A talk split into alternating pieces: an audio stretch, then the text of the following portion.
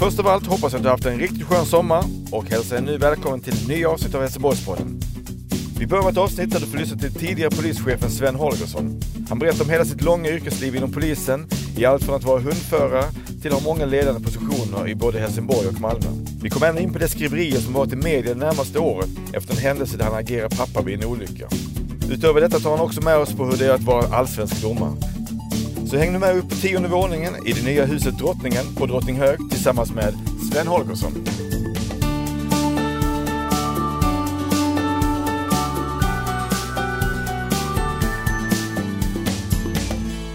Som så många gånger tidigare får man förmånen att sitta tillsammans med gästerna på en plats med en unik utsikt.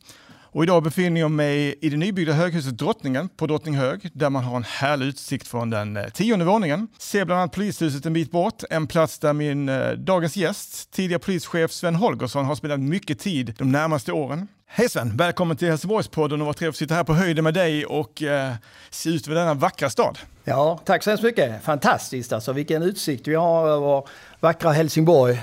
Ja, man, tänk, man tänker sitta på tionde våningen. Det, att man skulle se så här mycket, det var jag inte med på. Nej, jag har varit ett par gånger tidigare och eh, fascinerad över att titta ut över Öresund, se Helsingör, se hela kusten, både norrut och söderut. Ja, verkligen. Det, hela stan, verkligen.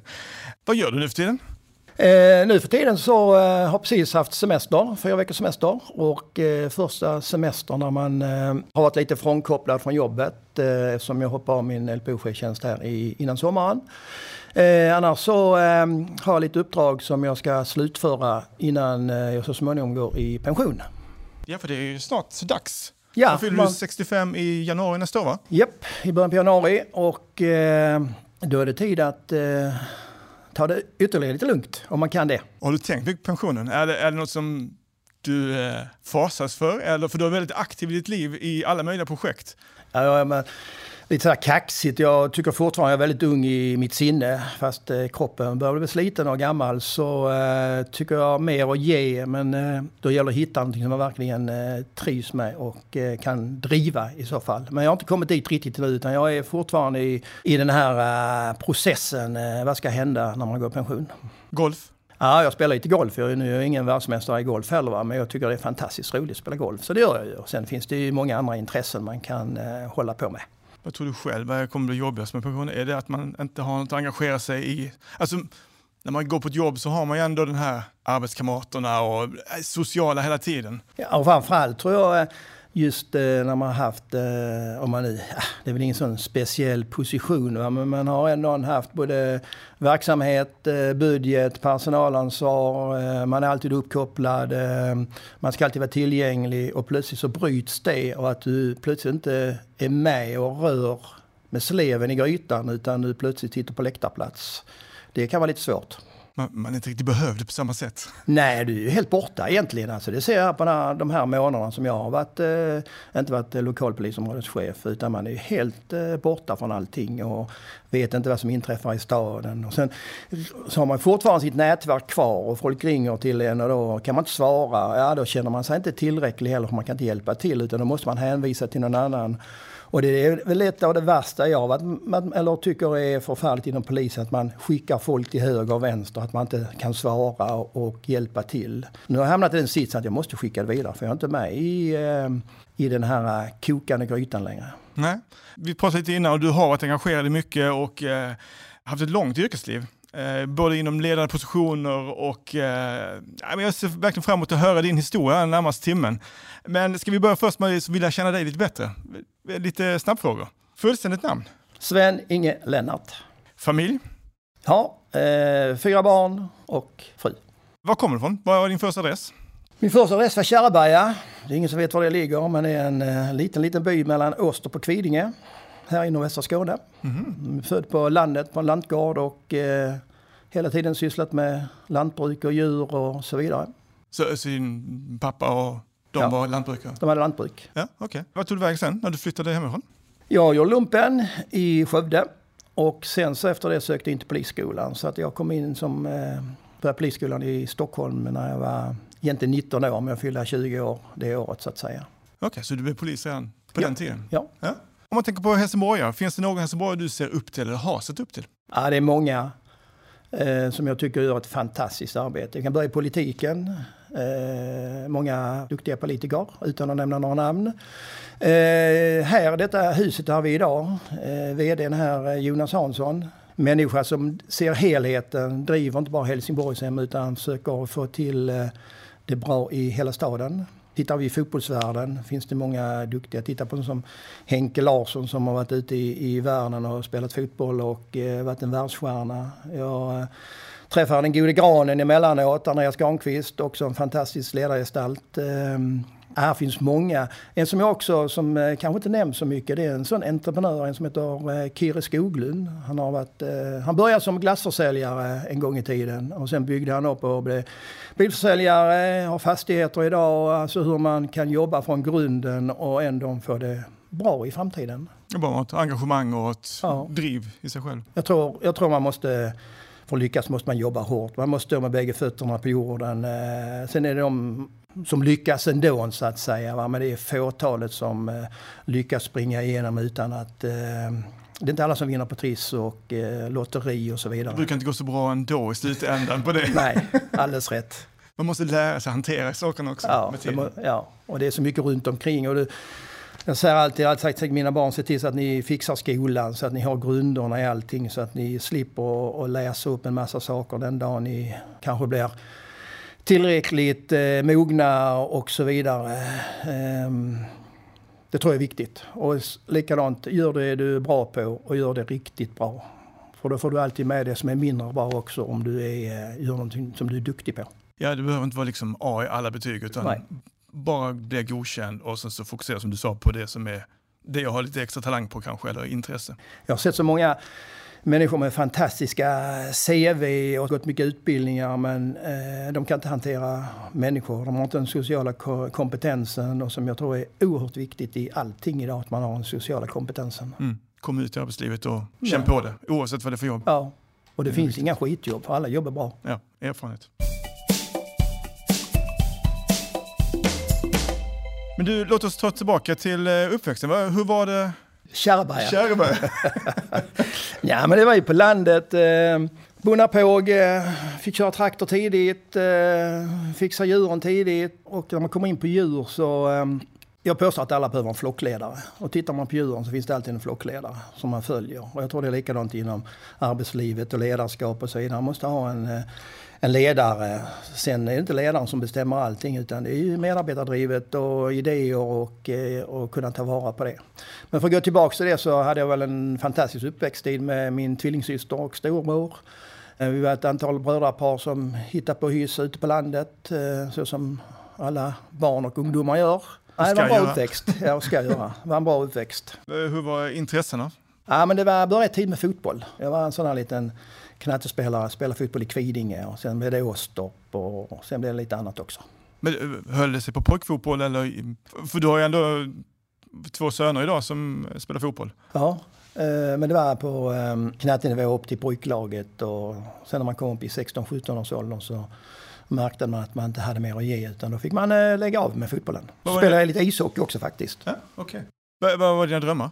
Ja, men det var ju att vara fotbollsproffs. Det var ju eh, även på den tiden. Men eh, det insåg man rätt tidigt att eh, nej, det var kanske ingenting för mig. Det fick bli drömmarna.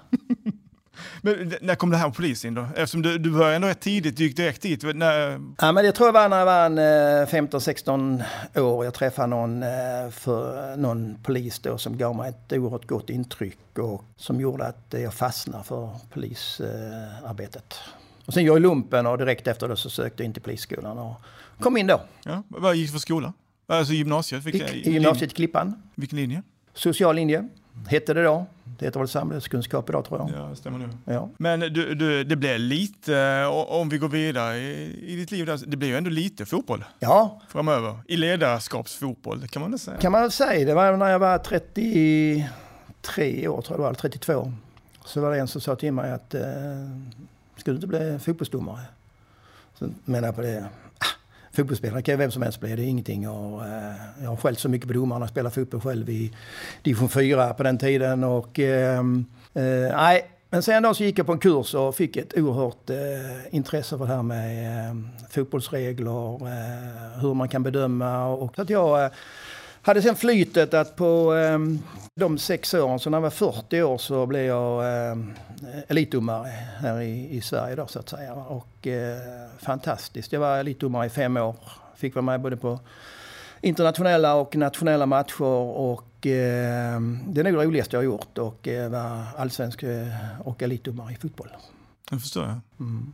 Alltså bara suset gå in på Stockholms stadion nästan fullsatt. Du har två lag bakom dig. Du har kalla kårar, eh, du vet sådana här ståpäls. Man går in, ett härligt hallå på läktaren och eh, alla håller på sina fotbollsspelare och domaren han är där i mitten. Och ingen är ingen som håller på honom va? men ändå får lov att och, och se hur fotbollen kan spelas med en eh, Ja, domaren är, när inte domaren syns, då har det varit en bra match. Och, ja, det var en härlig upplevelse att få vara med på det.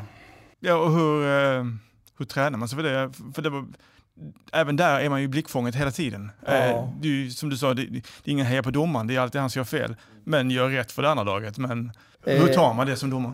Nej, men jag, när man väl kommer in i bubblan så eh, du hör knappt... Eh, alltså är det 15-20 000 på läktaren så hör du inte de som är negativa.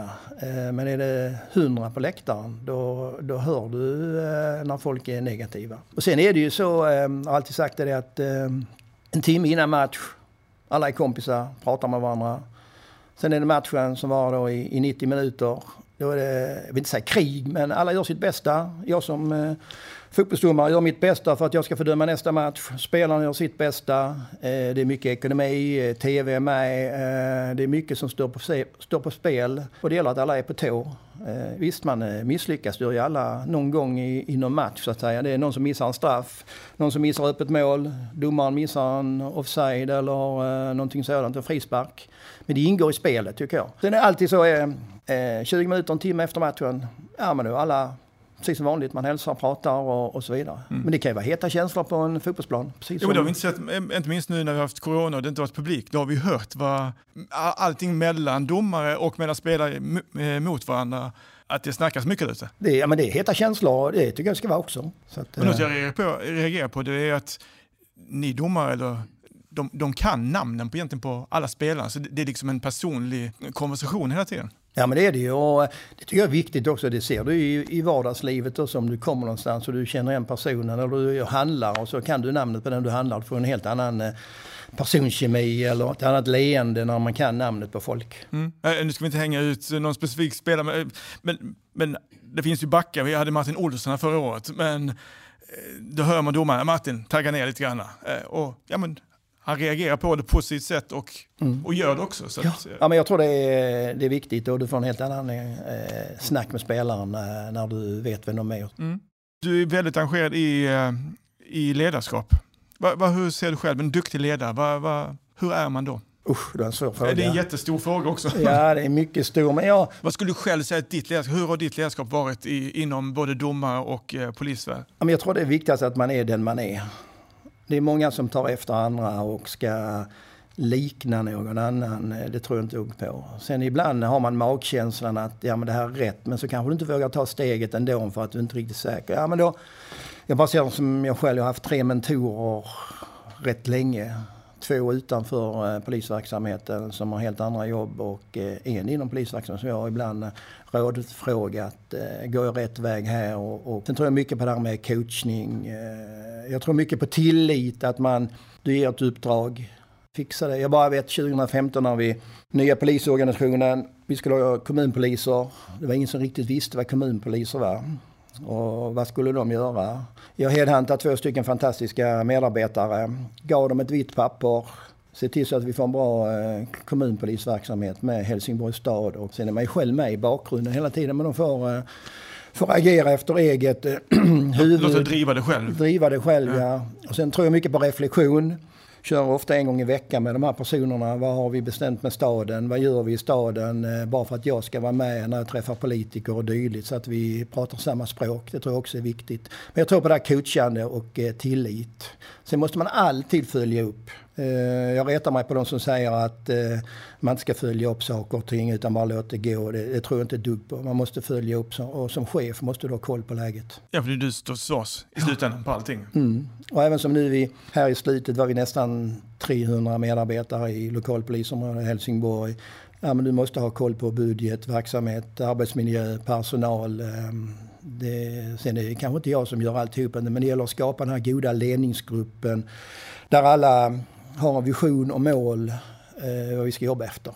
Ja, och vara tillgänglig. När de behöver hjälp så får de gärna komma. Och det är man ju. Man är ju uppkopplad dygnet runt. Mm. Eh, det blir så till sist som det blir nästan en, eh, en, eh, liten sjukdom att innan man la sig på kvällen så tittar man på dagrapporten och vad, har hänt i Helsingborg under kvällen. Och när man vaknar på morgonen så tittar man vad har hänt under natten och, och så vidare för att man, man vill vara med. Och media, om vi kommer in på media så eh, ringde de i tid och otid. Va? Och jag påstår att jag har varit, varit en av de mest transparenta chefer som finns mot media. De kan ringa när som helst. Jag har alltid försökt att förmedla ett budskap vad som har hänt. Alltså inom, inom de ramarna som man ska förmedla. Jag gillar inte när man säger så här att äh, på grund av förundersökningssekretess kan vi inte säga någonting. Ja men så visar det sig kanske att alla har sett att två stycken har stuckit på en moped till exempel. Ja men varför går vi inte ut och berättar det då? Det, då det kommer det från polisen. Då är det, då är det kanske mer sanning i det också kan jag tycka. Eller det blir massa skriverier annars. Ja. Eller, eller folk tror. Och jag eh, har väl också varit oerhört eh, noga med mina medarbetare att eh, yttre befäl till exempel, det är de som leder verksamheten ute på dygnet runt. Och det är ofta de som eh, media går till om det har hänt ett mord eller någon svår trafikolycka eller någonting annat. Och jag har alltid sagt eh, det, uttala er om så mycket ni kan för att eh, det är viktigt. Och skulle något bli fel, ah, det står i tidningarna en, max en dag så kommer det något nytt. Eh, vi får lov att göra fel inom polisen också. Vi får lov att säga fel saker. Eh, det är inget brottsligt eh, och man gör inte bort sig eh, någonting sånt heller. Utan jag, jag, tror det är viktigt att vi är transparenta. Och då tittar vi på vårt eh, Instagram. Jag vet att Mona har varit här. Ja. Hennes Instagram, oerhört bra, bra och förmedlar vad polisen arbetar med. Och det gör också att vi skapar ett gott förtroende till allmänheten. Vi vågar berätta vad vi gör för någonting. Vi har inga hemligheter utan vi är till för folket. Jag fick lära mig en gång i tiden att det är skydda, hjälpa, ställa till rätta. Det är vårt mantra inom polisen, det är det vi ska göra. Ja, det ska vi göra också. Idag finns det andra ledord men det är fortfarande samma grund att eh, vi är till för folket, medborgarna. Vi är inte till för oss själva. Nej, och med Mona snackar vi väldigt mycket om eh, den här serien Tunna blå linjer till exempel och hur, hur mycket det kan hjälpa, men det kan hjälpa ibland också. Alltså mycket troll ute på nätet som håller på och skriver massa och, och inte alltid snälla saker. Men Nej, det är rätt och, och även då man tittar på både Instagram eh, eh, eller ingripande poliserna och även det som eh, Mona kör så kommer de säkert få sig en liten eh, käftsmäll så småningom där de blir anmälda för att de har visat för mycket eller sagt för mycket eller för lite. Ja, men då får vi ta det när det kommer. Jag tror det är viktigt att eh, polisen är ute i sociala medier och visar upp oss för det skapar förtroende. Eh, medborgarna eh, vet vad som händer i staden. Eh, det tror jag är viktigt. Finns det några regler eh, för vad de får göra och inte göra? För det är ändå, de har ju sin uniform på sig, sin bil där och allting. Ja, men det finns det och det har de gått, eh, fått gå igenom. Och, när man tittar på, vi har, vi har ju polisens Facebook också som är oerhört populär. Då ligger den under Polismyndigheten så att säga. Och sen så ligger då de här Instagram och så vidare ligger oftast under lokalpolisområdeschefen som har ansvaret. Men du har ju själv ett eget ansvar att eh, göra rätt saker. Och då kommer vi in på den här tilliten. Men det är lätt att köra i diket eh, emellanåt. Eh, och då gäller det som eh, kanske chef att vara med och, och förklara att eh, vi kan inte gå ut med allting och vara försiktiga. Och sen är det något som jag alltid har sagt att när man pratar så här måste man prata i Polismyndigheten. Måste tänka på att man pratar för Polismyndigheten. Man kan ha för mycket enskilda egna tankegångar för då är plötsligt tror ju allmänheten att eh, det så tycker Polismyndigheten. Så det är, det är en rätt så skör tråd där också, vad man ska säga och inte ska säga. Ja, det förstår Det är ju en ny värld. Alltså, allting kommer på social media. Är polisen med? Ja, men det, det kan jag väl säga, tycker jag väl att vi är, va? men vi är fortfarande har gammal kultur, vi har gammal hävd. Eh, när jag började polis en gång i tiden så skulle man aldrig uttala sig till media. För de skriver en, bara vad de själv tycker. Ah, jag har vänt på den kuttingen. Jag tycker att ju mer vi är ute och pratar ju bättre blir det. Och jag tycker media är förhållandevis eh, bra med på det, hur, hur polisverksamheten fungerar.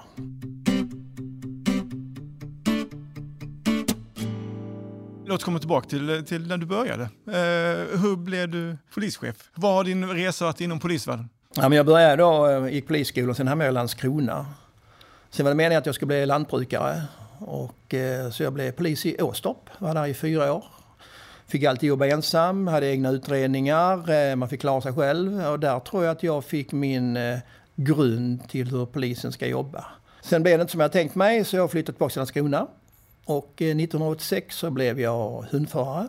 Så jag har varit hundförare i 22 år inom polisen. Hur funkar det? Man har sin egen hund eller? Då är det är lämplighetstest på hundar, att de håller måttet och det är mycket mer hur hunden arbetar, miljö, hur näsarbetet är. Det viktigaste hos våra polishundar det är näsan. Och sen ska man kunna jobba i olika miljöer. Sen eh, får man ha hunden hemma, så den blir ens bästa kompis. Det är den enda som aldrig skäller på en, aldrig gnäller på en, alltid positiv, vill alltid jobba. Och där var jag då eh, hundförare både i Landskrona, varit här i Helsingborg, varit i Malmö. Sen blev jag då eh, instruktör och utbildningsledare inom hundverksamheten. Och sen blev jag chef för hundverksamheten i Malmö 1999. Men är det en hund för varje, alltså det är narkotikahund och det finns bombhundar. Har man en speciell inriktning för sin hund? Vad, ja, vad den, den, gör? När jag började så hade jag det som så kallad patrullhund. Alltså man åkte på alla jobb. Eh, det kunde vara våldsamheter, det kunde vara någon eh, tjuv som hade sprungit ifrån något inbrott eller något annat. Man spårar upp vederbörande. Sen på den tiden la man även narkotika på hundarna så jag hade även narkotika på min hund. Så man var ute och letade i lägenheter och eh, överallt efter narkotika. Men sen har det ju gått, eh, har det också utvecklats. Så idag har man speciella bombhundar, man har vapenhundar, man har spermahundar, man har likhundar. Ja, man har covidhundar nu också. Eh, kanske inte inom polisen nu. Eh, det finns svamphundar och mögelhundar och allt möjligt. Va? Men eh, utvecklingen har gått väldigt bra framåt inom hundverksamheten när man har utvecklat och ja, kommit långt med hundverksamheten tycker jag. Vad, vad hände sen efter hund? Ja, sen 2008 så blev jag faktiskt headhuntad här i Helsingborg av dåvarande chefen om jag inte ville bli närpolischef här i Helsingborg. Ja, vi män hoppar ju på allting så att Yes, det tänkte jag väl, eh, jag provar på det. Och på den vägen blev det. Och sen eh, byggde vi upp en bra verksamhet här i eh, Helsingborg. Det blev också en form av omorganisation där på, i slutet på 2000-talet. Det var ju indelat i tre närpolisområden här tidigare i Helsingborg. Både på Söder, Norr och City. Så gjorde de om allting så att det skulle bara finnas ett närpolisområde. Och då blev jag chef över det här i Helsingborg. Sen 2012 fick jag en frågan om jag inte kunde sex månader bli chef på Rosengård i Malmö. För den chefen som var där hade tagit tjänstledigt och man behövde något kortvarigt. Och, eh, Rosengård bär ju respekt med sig. Det var ju även redan på den tiden man snackade illa om Rosengård, om eh, våldsamheter och skjutningar. Och, men jag antog den utmaningen och det blev att jag var där i två och ett halvt år. Och en fantastisk tid. Och eh, när man väl kommer in och ser vad som eh, sker på Rosengård så är det ett fantastiskt område, själva Rosengård. Men så finns det något som heter Herrgården som det, allt det negativa är runt omkring. Så att eh, jag blir lite ledsen ibland när man hör att allt elände i Rosengård för eh, det är ett eh, fint område egentligen. Men så finns det ett litet, litet område som det har varit lite stökigt i. Fantastiska medarbetare på eh, Rosengårds polisstation i, i Malmö. Fantastiskt att jobba i hela polisområdet Malmö. händer mycket där. Duktiga medarbetare. Man har ett eh, bra driv, bra samarbete med Malmö stad. Jag påstår att man har kommit eh, väldigt långt i samverkan mellan staden och polisen och andra samverkansaktörer i eh, Malmö. Sen hade man oflytet då 2015-2016 med mycket skjutningar. Sen drogs det här till västkusten upp här mot eh, Landskrona, Helsingborg, sen upp mot Göteborg. Och vi hade ett antal skjutningar här på Drottninghög 2017-2018. Eh, man sprängde även polishuset, entrén till polishuset 2017. Som gjorde att eh, vi fick snäppa upp och man kan väl säga att det pyr i, i Helsingborg hela tiden med våra gängkriminella och så vidare. Men vi har nog inte haft någon skjutning det senaste året här i Helsingborg. Och det beror på, som jag alltid säger, god samverkan med Helsingborgs stad, andra samverkansaktörer. För polisen kommer aldrig att klara av det här själv utan hela samhället måste hjälpas åt. För att gå tillbaka till din fråga så 2015 kom den nya omorganisationen. Då blev jag också tillfrågad om jag inte ville komma tillbaka till lokalpolisområde Helsingborg och eh, blev chef här. Och eh, då antog jag den utmaningen att eh, vara med i den nya omorganisationen. Jag påstår att jag själv är en eh, doer.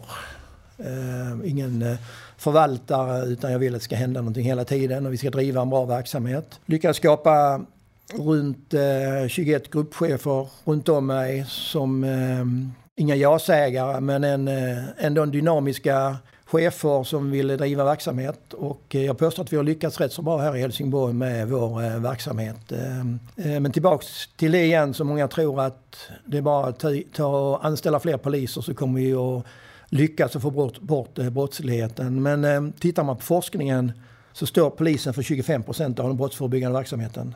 De andra 75 procenten står resten av samhället för. Och då kommer vi in till varför vi är här på Helsingborgshem idag.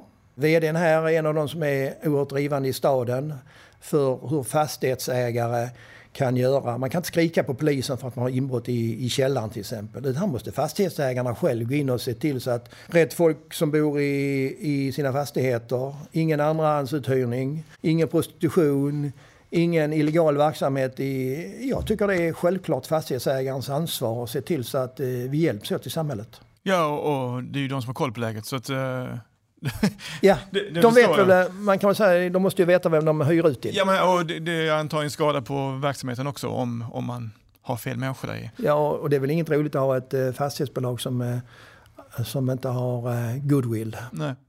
Men intressant det du säger att du jobbade i Rosengård. För att det är som du säger, det händer rätt mycket här uppe också. Du nämner själv bombningen och den. Var är vi på väg i samhället tycker du? Är vi på en bättringsväg eller är det, blir det tuffare och tuffare? Eh, det snackas mycket om eh, kameror överallt och ansiktsigenkänning i London och New York överallt. Är det dit vi kommer komma eller vad, vad tror du? Jag säger alltid att vi ligger minst tio år efter USA i allting. Och Tittar vi här i Helsingborg så ligger kanske tre, fyra, fem år efter Stockholm när man tittar på brottslighet och så vidare. Va? Sen har vi haft mycket skjutningar och mord och dylikt i Helsingborg när det gäller den, den, eh, det våldskapitalet. Men jag tror nog att vi fortfarande, om vi gör en omvärldsanalys och tittar ut över världen, så kommer vi nog att få bekymmer eh, antal år framåt också. Men jag ser ändå att eh, vi är på, på rätt väg. Men man vänder inte en, en stor stort ångfartyg på någon vecka utan det får ta sina år och det, det handlar mycket om att bygga om, eh, få in rätt tänk och vi ser ju redan eh, i skolan, man ser normbrytande beteende redan på förskolan idag. Sen kommer sekretessen eh, som gör att man lyfter inte upp problemet till nästa i skolan. Alltså vi måste lägga mycket arbete på våra ungdomar. Och där måste polisen vara med, även om inte vi har ansvaret och kan göra någonting för dem är 15 år. Men vi kan göra mycket utan att behöva...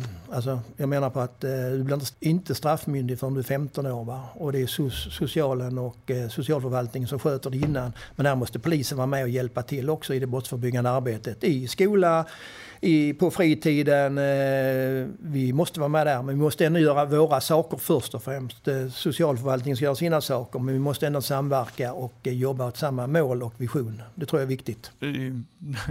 sitter bara och tänker på, shit, när man lyssnar på detta, att det är ju inte bara en inriktning utan det är, liksom, det är både gängkriminalitet, det är segregation, det är skolan, det är ungdomar, det är äldre. Det är så brett man, det finns inte en, en front att slå på utan det är ju väldigt mycket man måste liksom bearbeta på många olika plan. Och det är väl det som är tjusningen. Jag har alltid sagt det om jag skulle börja om, eh, eh var 18 år idag, eller 19. Nej, jag skulle bli polis igen. Jag har haft så fantastiskt roligt under min tid Jag har fått vara med om så mycket positiva grejer. Sen har man varit med om negativa också. Men jag, jag kör alltid med en vågskål. Vågskålen väger alltid över till positiva. Fantastiska medarbetare drivet, man vill väl, man vill göra skillnad. Dagens poliser som kommer ut eh, oerhört stort engagemang. Jag får lite grann måna också hur man själv känner sig, rent sin egen familj och sin egen säkerhet. Hur, hur är det? Är det blir poliser utsatta för någonting? Eller känner du själv att du varit rädd någon gång? Eller? Nej, men rädd ska man inte säga, men eh, man blir försiktigare och försiktigare med åren. Och medarbetarna blir utsatta. Jag menar, Förr i tiden kunde man stoppa en bil mitt i natten själv utan någonting. Eh, jag påstår att eh, jag gillar inte det ordet för att det var bättre förr. Men eh, våra busar och banditer eh, hade, de kunde spelets regler på ett helt annat sätt än man kan idag. Idag ifrågasätts allting mycket mer. Man filmar allting, eh, man lägger ut på sociala medier och sen klipper man ihop och det ser värre ut än vad det har varit. Det är mycket tuffare jargong också eh, än det var förr i tiden. Det var ingen som sa till mig att de jag vet var du bor. Eh, nu vill jag inte säga de här fula uttrycken här i, i media, va? men som medarbetarna kan få höra idag, eh, som är fruktansvärt egentligen. Va? Polisen har blivit mycket tåligare också. Vi tåler mer, eh, men vi får mer skit emot också. Men, men det vi... ju någonting åt det. Man kan inte heller liksom när du, Nej. när du är dum, när jag, alltså det går inte heller att liksom Nej, pajkasta varandra. Jag är ju född med det här och uppväxt med att man pratar med borgare på borgarspråk och bönder på bönderspråk, adel på adelspråk och präster på präster. Så. Men vi har ju infört sedan ett antal år tillbaka eh, de konfliktreducerade principerna och att egentligen ska varje varje gång vi har, har varit eh, med om någonting eller att vi har stoppat någon så ska vi alltid förklara varför vi har stoppat dem och, det, och helst ska vi avsluta med ett handslag. Bara för att ungdomarna idag, eller eh, samhället idag ifrågasätter ju allting. Och kan vi då förklara varför vi har stoppat den här bilen? Eh, varför har vi kört polislagens 19 paragraf på de här eh, människorna? Varför har vi kört eh, polislagen 20 paragraf där man letar efter vapen och dylikt i, i fordon? Ja, men förklarar man det så tror jag man får lättare förståelse varför vi gjort saker och ting. Och polisen är ju till för samhället. Vi är till för att hjälpa till, inte för att skälpa så att säga. Så jag tror man, man måste ha den inriktningen, den positiva attityden, engagemanget att vi inte är här för att jävlas utan vi är här för att eh, vi vill ha ordning och reda. Folk ska kunna gå ut på kvällar och nätter och ibland blir det konflikter och, och då måste vi stå upp för dem.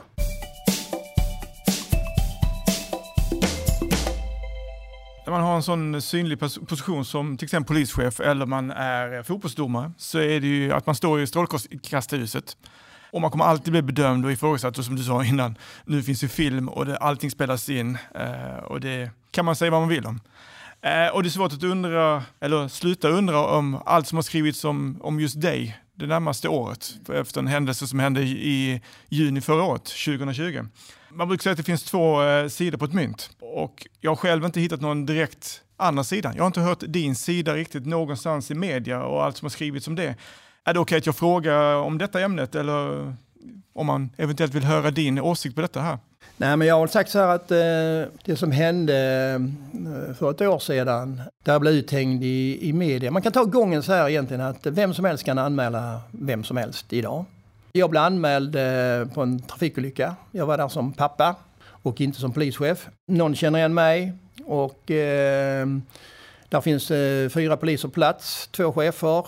Eh, jag pratar överhuvudtaget inte med de här polischeferna på plats eller de som leder har inte tagit ett enda beslut på platsen. Har inte eh, lagt mig i någonting. Jag blir anmäld. Två åklagare vid tre tillfällen tittar på detta och säger att jag inte har gjort någon myndighetsutövning, inte gjort något tjänstefel. Det är helt... Eh, ja, jag blir inte ens hörd i, i sak. Eh, ingen som vet vad som hört vad jag har gjort på plats. Om man, läser man alla avrapporterings-PM och utredningen så nämns jag överhuvudtaget inte eh, att jag skulle ha gjort någonting eller inte gjort någonting på plats. Och därför blev jag väldigt, eh, det tog mig väldigt hårt när Helsingborgs Dagblad gick ut i media då den 4 december. Hängde ut mig som världens brottsling. Jag tror jag fick fyra sidor i Helsingborgs Dagblad eh, med bilder och så vidare. Fast jag inte hade gjort något brottsligt överhuvudtaget. Hade jag gjort något brottsligt i ärendet så hade jag väl kanske att förståelse för att man hänger ut mig. Men jag tycker det känns rätt eh, taskigt. Tyckte jag blev orättvist behandlad. Och jag har alltid sagt att vi ska tåla att granskas. Vi ska tåla att följas upp. Jag har inga bekymmer med. Och har jag gjort något fel så står jag för det så att säga. Nu visar sig i slutändan att eh, det gick till arbetsrättsligt. Och som eh, polischef så kan det ju handla om eh, något brottsligt. Nu var det inget brottsligt jag gjort utan jag var på plats, jag var pappa på platsen och jag var polischef. Tittar man fotbollsvärlden så har jag delat ut en massa gula kort när jag har dömt fotboll. Så här nu i efterhand så ser jag att jag fick ett gult kort för att jag har varit på plats som pappa och även innehar professionen som polischef. Hade det varit någon annan med en annan profession eller ett annat yrke så hade det inte blivit någonting av detta. Nu fick jag ett gult kort. Ja, jag tar till mig gula kortet. Ska man alltid göra. Eh, men ska detta inträffat i, i natt igen så ska jag om exakt samma sak. Hade någon av mina barn varit på en plats och de ringer till mig klockan två på natten. Eh, då sätter jag mig inte upp och tänker ah, jag är polischef, jag gör ingenting. Jag blir liggande i sängen, han får klara sig själv eller hon får klara sig själv. Nej, jag köper inte det. Jag, jag är helt övertygad att samtliga pappor ska gjort exakt likadant som jag har gjort. Och sen handlar allting bara om mig. Ingenting om olyckan eller utredningen som jag inte har haft ett dugg med att göra överhuvudtaget. Vi har system i Sverige och jag hamnar fel i systemet här tycker jag. Eh, jag har fått ett eh, gult kort, eh, tar åt mig det. Sen bestämde jag mig då kort efter ihop med regionpolischefen att jag skulle... För jag insåg att jag kommer aldrig prata med media mer. Jag tycker att media har sin plats. Jag har alltid sagt att vi har olika roller i samhället. Journalisterna har sin roll polisen har sin, åklagare har sin, advokater har sin och var och en gör sitt bästa av sitt. Eh, men jag tycker man ska, innan man hänger ut folk och klär av en människa som man har gjort med mig, så tycker man ska ha helheten. Eh, man har inte läst, jag har inte ens blivit hörd i, i ärendet utan man, man går på eh, egna tankar och sen så, eh, det tycker jag känns lite taskigt. Och, eh, därför hoppar jag också av den här lokalpolisområdeschefstjänsten för att Varenda gång jag skulle prata media så kommer den här trafikolyckan upp. Och eh, som polischef, om man pratar media, ska det inte handla om en själv. Utan det ska handla om den goda eller icke goda verksamheten som vi bedriver. Det kan man diskutera. Inte personlig, personliga integriteten eller personliga familjeförhållanden. Det ska man inte diskutera som polischef i, i media. Och därför eh, ja, inget ont utan har gått med sig. Det var tid för mig att sluta. Det var kanske det som eh, gjorde att jag slutar i tid och tar lite andra uppdrag innan jag går i pension. Så att jag eh, har sagt att eh, media kommer aldrig prata med mer. Eh, sen är det de som säger att ah, men det är väl ingenting, det är bara att gå vidare i livet. Nej, det har tagit mig oerhört hårt att bli uttänkt på det viset. Och det är inte bara du, det är familjen Ja, och mina vänner och hela Polismyndigheten har också blivit uthängd. Ja. Att, eh, och förtroendet, eh, jag vet att jag har stort förtroende i Helsingborg men det finns ju alltid en kategori av personer som kommer att lyfta detta varenda gång jag skulle komma i media. Vad står han där och pratar om? Han har ju själv varit ute i, i, i diket och kört så att säga. Va? Fast jag inte själv tycker det. Och, eh, ja, så är livet. Så är livet. Eh, men, men det står ju rätt mycket i media, alltså om hela händelseförloppet. Är, är det någonting du vill gå in på, alltså hur, hur det egentligen gick till? Eller det, Nej, eller alltså utre, utredningen har haft sin gång. Eh, och jag menar på att eh, jag har inte lagt mig i utredningen varken under eller efter. Eh, och det har haft ett helt eget spår. Utan det är det här att eh, jag var på plats som pappa, det är jag väldigt noga med att säga. Tog inga beslut överhuvudtaget på platsen.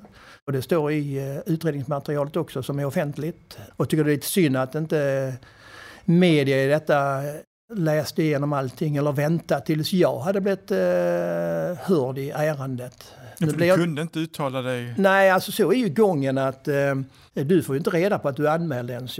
Jag fick reda på att den 24 november fick jag reda på att jag varit anmäld. Jag hade inte en aning om detta under hela hösten. Och eh, då får jag reda på att allting är nedlagt. Eh, jag visste inte om, om att jag var anmäld så att säga. Och åklagaren har vid två tillfällen, eller vid tre tillfällen har två åklagare tittat på detta och sagt att eh, Holgersson har inte gjort något eh, myndighetsutövning eller tjänstefel eh, på platsen. Eh, därför blir det inga rättsliga åtgärder mot honom. Och eh, där vi lag är det. Där är vi.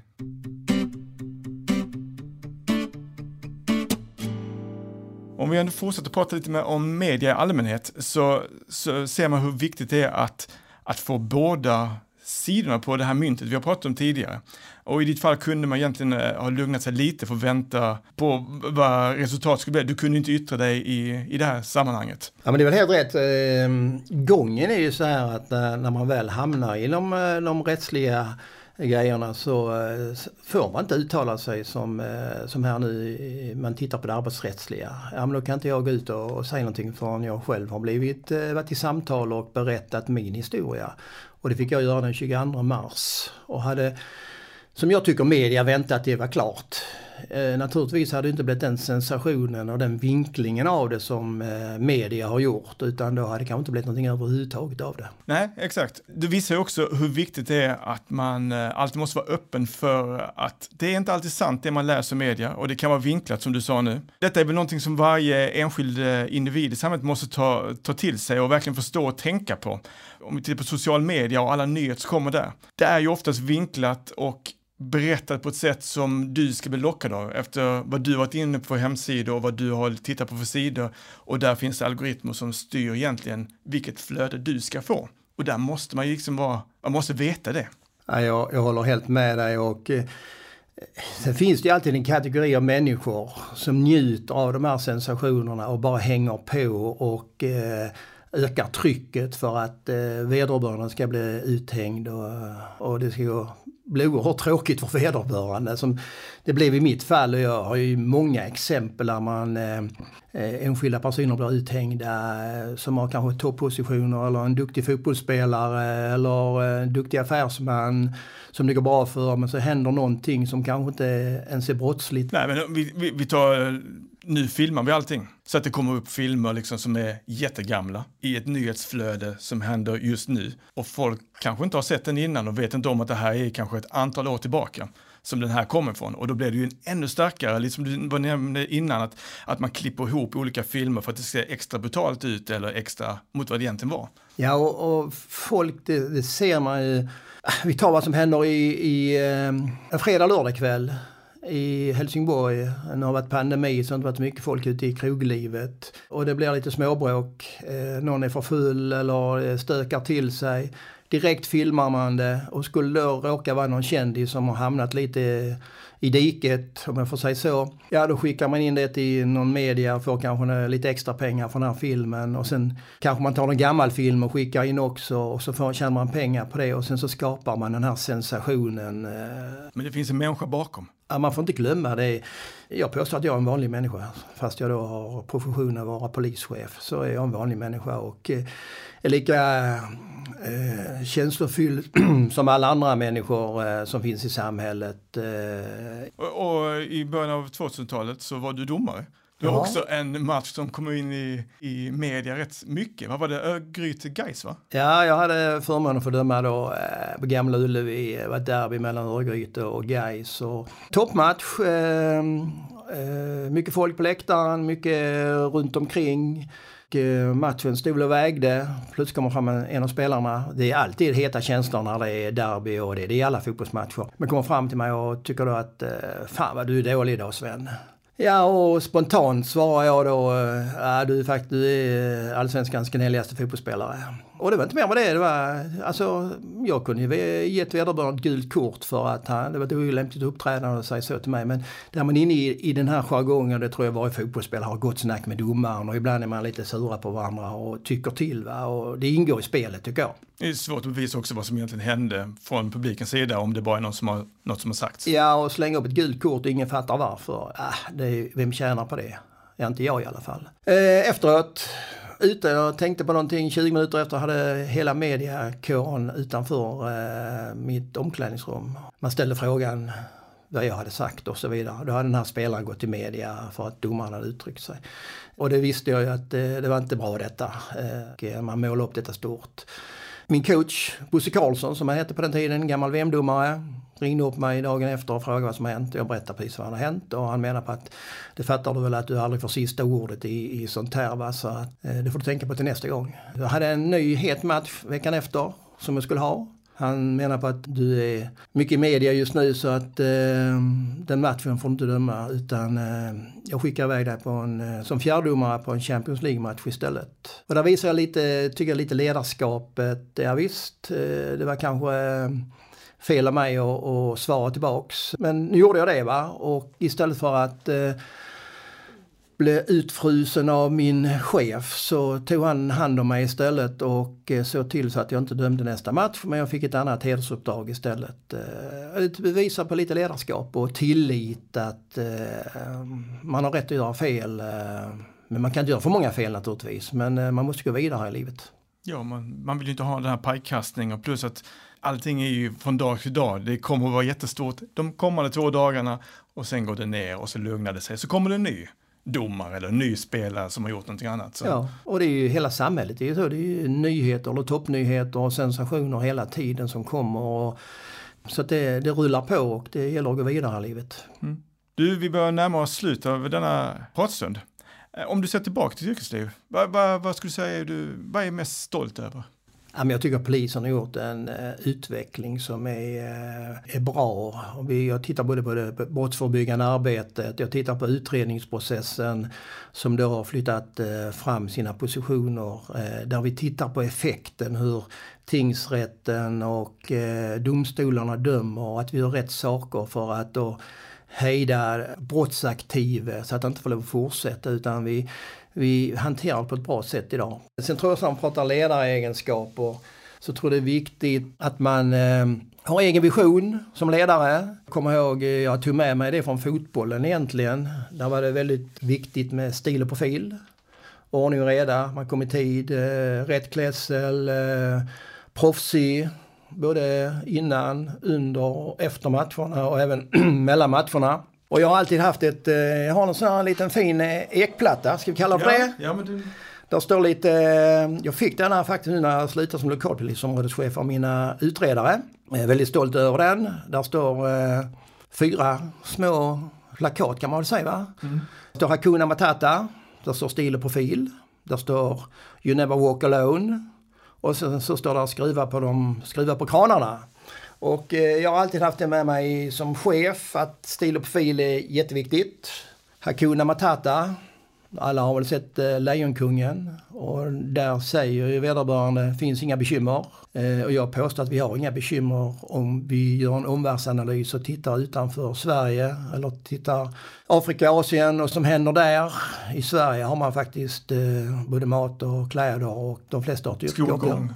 Ja, framförallt skolgången och vi tar hand om våra ungdomar på ett bra sätt. Det har jag med mig och alltid försökt att få in det till mina medarbetare att vi måste tänka på det. Och sen har vi då eh, You Never Walk Alone, Liverpool, mitt favoritlag, fotboll.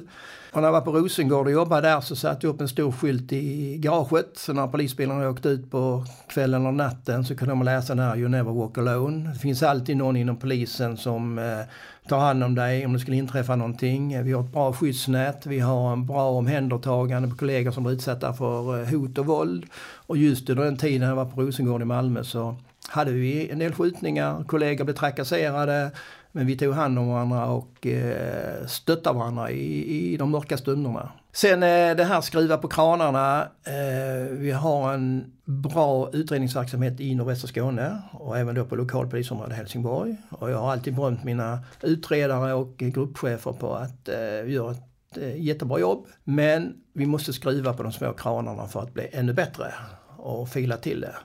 Jag fick jag det som en snygg avslutning här på den här ekplattan eh, där de här, mina ledord finns med. Plus det här att skruva på de små eh, kranarna. Eh, tycker det var, jag tycker att jag lyckats med mitt budskap och att medarbetarna har förstått och tackat tillbaka. Ja, men den är jättefin. Var, var har du satt den någonstans nu? Den hemma, hänger, hänger hemma på väggen. Mm.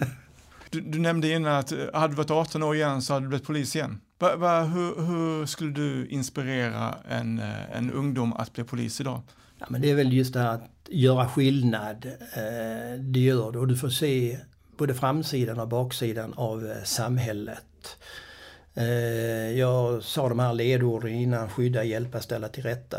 De kommer att hålla, eh, fast vi byter ut orden så kommer det alltid att hålla. Och polisens uppgift är att brottsförebygga och hjälpa och eh, ställa till rätta. Eh, jag tror det är viktigt. Och sen den gemenskapen man får inom eh, polisen när man stöttar varandra. Jag tror inte den finns på någon annan arbetsplats. Sen tycker jag också att polisen liknar ett fotbollslag. Man måste ha vissa stjärnor i laget. Man måste ha en bra coach för att vinna och, och gå vidare. Man måste vara öppen, man måste vara dynamisk, få lov att tycka till. Utan att, och så måste man skilja på person och sak. Det försöker jag alltid att göra. Det är inte alltid man lyckas med det men eh, jag tror det är en viktig egenskap. Jag förstår. Och inte ta, ta det till sig rent privat. När man, allt man ser. För det måste vara mycket, ja. mycket positivt och mycket tragik man också ser. Mm, och man måste försöka få distans till det, precis som du säger. Eh, det tror jag också är en, en viktig sak att man har det med sig. Kära ungdomar, ut och sök. Välkomna till polisen, det är ett fantastiskt yrke. Mm, Sven, otroligt härligt att få hålla med. Vi brukar alltid ha en liten fråga om en eh, önskegäst. Vem skulle du vilja lyssna på här i Helsingborgspodden? Jag tycker en sån som, eh, jag nämnde hans namn innan, Jonas Hansson som är VD för Helsingborgshem. Där man ser hur eh, man inte bara tänker på sitt eget fastighetsbolag utan man ser helheten i Helsingborgs stad och vill få med andra fastighetsägare till att hjälpa till i det brottsförebyggande arbetet. Stort. Vi räcker ut handen till honom och hoppas att han vill dela med sig av sina erfarenheter. Får vi hoppas. Eh, Sven, återigen, stort tack för att du var med och du delade med dig av din historia och vi ser väl bara fram till pensionen. Det gör vi faktiskt. Det ska bli underbart. Så tack så mycket KL för ett bra program. Tack så jättemycket. Vi fortsätter. Tack.